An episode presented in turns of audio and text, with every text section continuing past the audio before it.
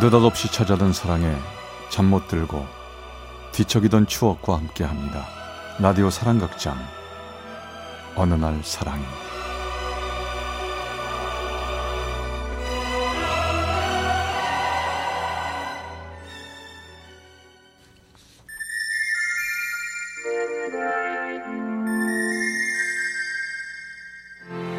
사랑의 체험수기 어느 날 사랑이 제 115화 나보다 더 아픈 사랑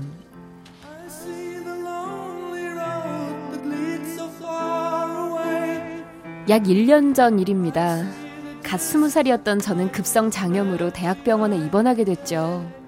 그와 저의 첫 만남은 그렇게 시작됐습니다. 그는 누가 봐도 너무나 멋진 시원한 박하 향기가 나는 듯한 젊은 의사 선생님이었죠. 박미연 씨 맞으시죠? 어때요? 배가 많이 아프세요? 네.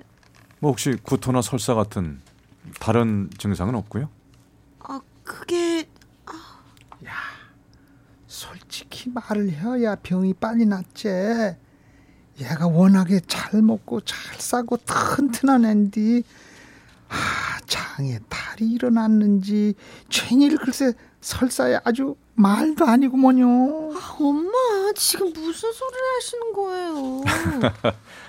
어쨌든 우선 저 정밀 검사부터 받읍시다. 너무 겁먹지 말고요.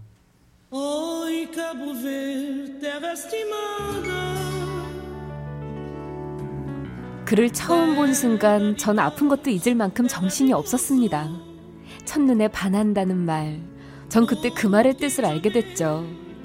정밀 검사를 끝낸 후 전 수술을 하게 됐고 수술이 끝난 후 눈을 떴을 때 제 눈앞엔 그 사람의 얼굴이 보였습니다. 박미연 씨, 정신 들어요? 박미연 씨, 네. 네, 선생님. 아, 수술은 아주 성공적으로 잘 됐으니까 아이고 아무 얘. 걱정 말아요. 아이고 얘 미연아. 이 젊은 선상님이 아까부터 네 걱정 얼마나 했는지 너 걱정 정신 들었는지 몇 번씩이나 와서 보, 봐, 보셨어. 예 예. 그러셨어요? 고마워요, 선생님. 고맙군요. 그게 제 일인데요, 뭐. 앞으로는 회복만 잘하면 되니까 걱정 말아요.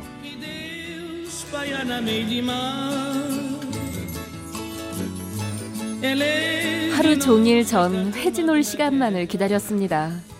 그가 제게 회진을 올 때면 전 콩닥거리는 가슴을 들킬까봐 매번 간신히 숨을 죽이곤 했죠. 힘들고 지루할 것 같던 병원 생활이 그 사람 덕분에 온통 핑크빛으로 변했어요. 그도 그럴 것이 그 사람은 제게 있어서 첫사랑이었거든요. 그렇게 수술이 끝나고 시간이 지나자 그와 저는 어느새 많이 친해졌습니다. 아, 미연 양. 오늘은 어떤 얘기 해줄 거야? 아, 참. 전에 미연이가 썼다는 그 소설 말이야. 재미있게 읽었어? 정말요? 제 꿈이 동화 작가거든요. 어, 이번에 새로 써본 동화가 하나 있는데 한번 보실래요, 선생님? 야, 미래의 작가님이 쓴 동화를 내가 제일 먼저 보게 되는 거야? 이거 영광인데. 나중에 유명해지면 나몰라라 하기 없냐? 당연하죠. 제가요, 제일 먼저 사인해 드릴게요.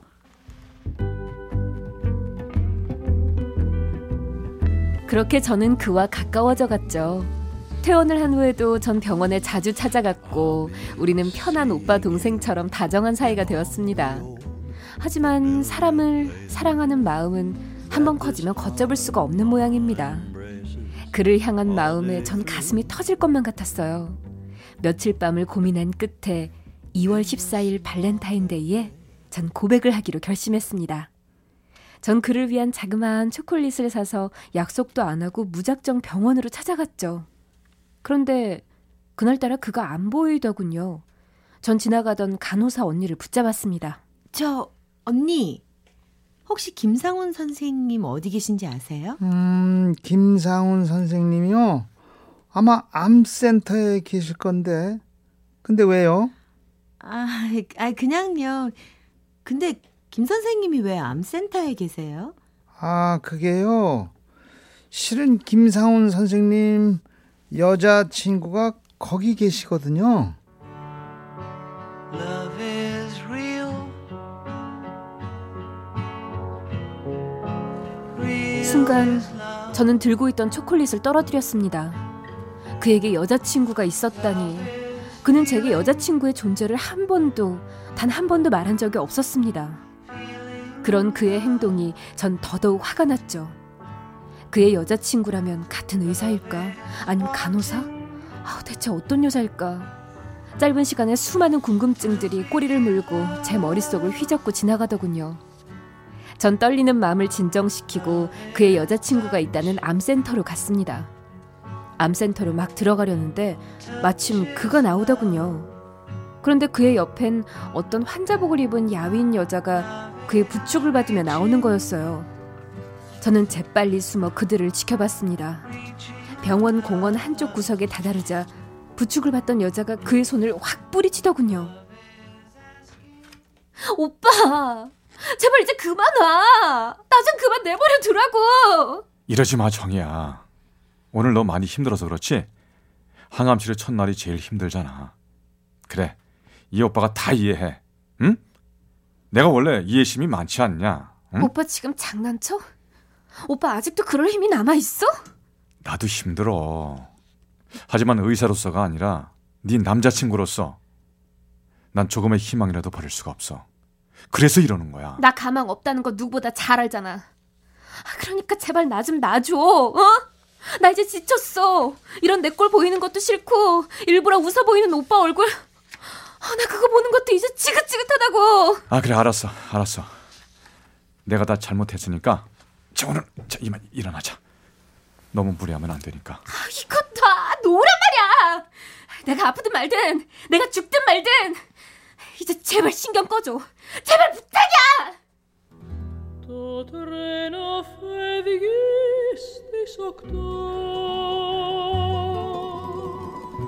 그녀는 그렇게 세차게 그의 손을 뿌리치고 힘겹게 혼자 걸어가더군요. 혼자 남겨진 그는 너무나도 괴로운 표정으로 멍하니 그녀의 뒤를 쳐다보고 있었습니다. 그날 이후 전 그녀와 그의 모습이 제 머릿속에서 떠나질 않았죠. 그래서 며칠을 고민하다 병원으로 찾아갔습니다. 그런데 그때 저는 황급히 어디론가 뛰어가는 그를 발견했습니다. 전 저도 모르게 그의 뒤를 따라갔죠. 그는 암센터의 한 병실로 뛰어들어가더군요. 그때 제가 본 건 정말 말로는 표현 못할 광경이었습니다. 병실 밖에서부터 들려오는 여자의 비명 소리에 저는 놀라 병실 문을 열었고 그는 고통스러워하는 그녀를 부둥켜 안고 있더군요. 정이야. 조금만 참아. 진통제 왔으니까 그러니까 조금만. 우리 조금만 참자. 어?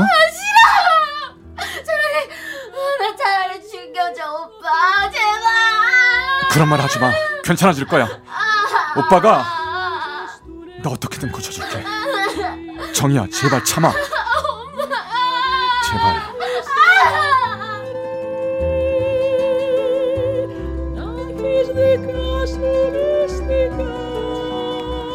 그녀는 너무나 괴로운 듯 소리를 질렀고 그와 그녀의 눈에서는 하염없는 눈물이 흘러내리고 있었습니다.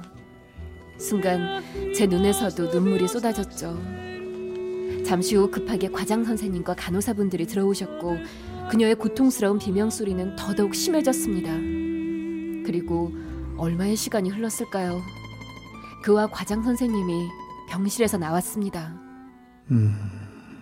안 되겠는데 마음의 준비를 해야겠어. 더 이상은 체력이 따라주질 않고 항생제도 보통 먹히질 않잖아. 과장님, 도와주세요. 네? 우리 정이 제발 살려주세요. 선생님.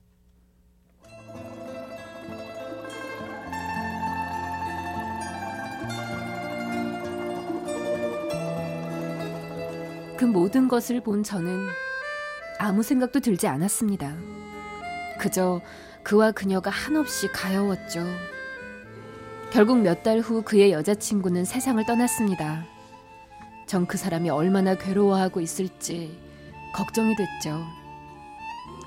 하지만 시간이 필요하다고 생각했기 때문에 전 몇 달을 기다리고 또 기다려 그를 만나러 갔습니다. 오랜만이에요, 선생님. 어 그래. 그동안 잘 지냈어? 수술한 데는 괜찮지? 그럼요.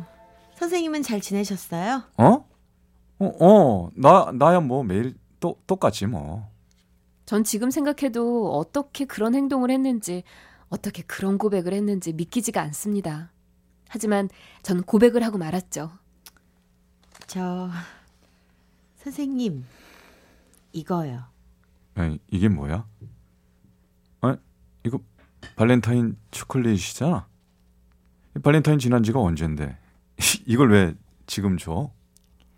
저기 실은 이거 그때 드리려고 했었는데 선생님 저 선생님 좋아해요. 정말 당황스럽고 뜬금없는 고백이었습니다. 순간 그도 놀랐는지 잠시 아무 말도 없더니 힘들게 말문을 열더군요. 날 두- 조, 좋아해줘서 참 고맙다 미안아. 근데 미안하지만 나 사랑하는 사람이 있어. 저도 알아요.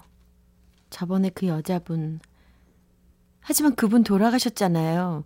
저도 다 안다고요. 아, 그- 그- 그랬구나. 너, 너도 알고 있었구나.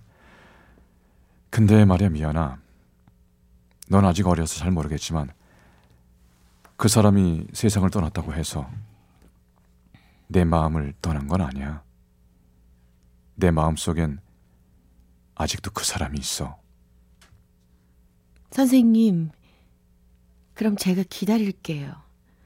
선생님 마음속에 그분이 다 지워질 때까지 제가 언제까지 기다릴게요. 네? 아니야, 그건 아닌 것 같아. 그 사람이 아닌 다른 누구를 받아들이기엔 그 사람 빈자리가 너무 커서 그래. 미연아, 나 좀 이해해 줄 수 있겠지?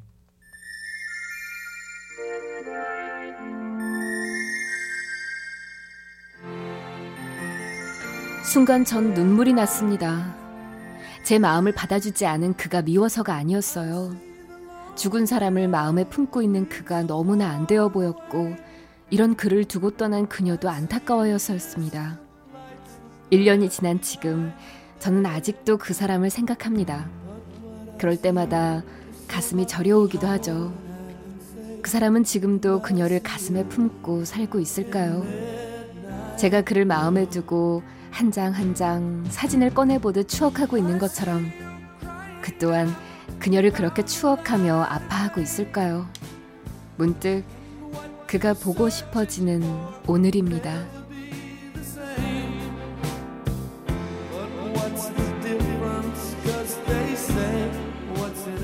어느 날 사랑의 제 115화 나보다 더 아픈 사랑 경남 진주시 하대동 박미현 씨 사연이었습니다.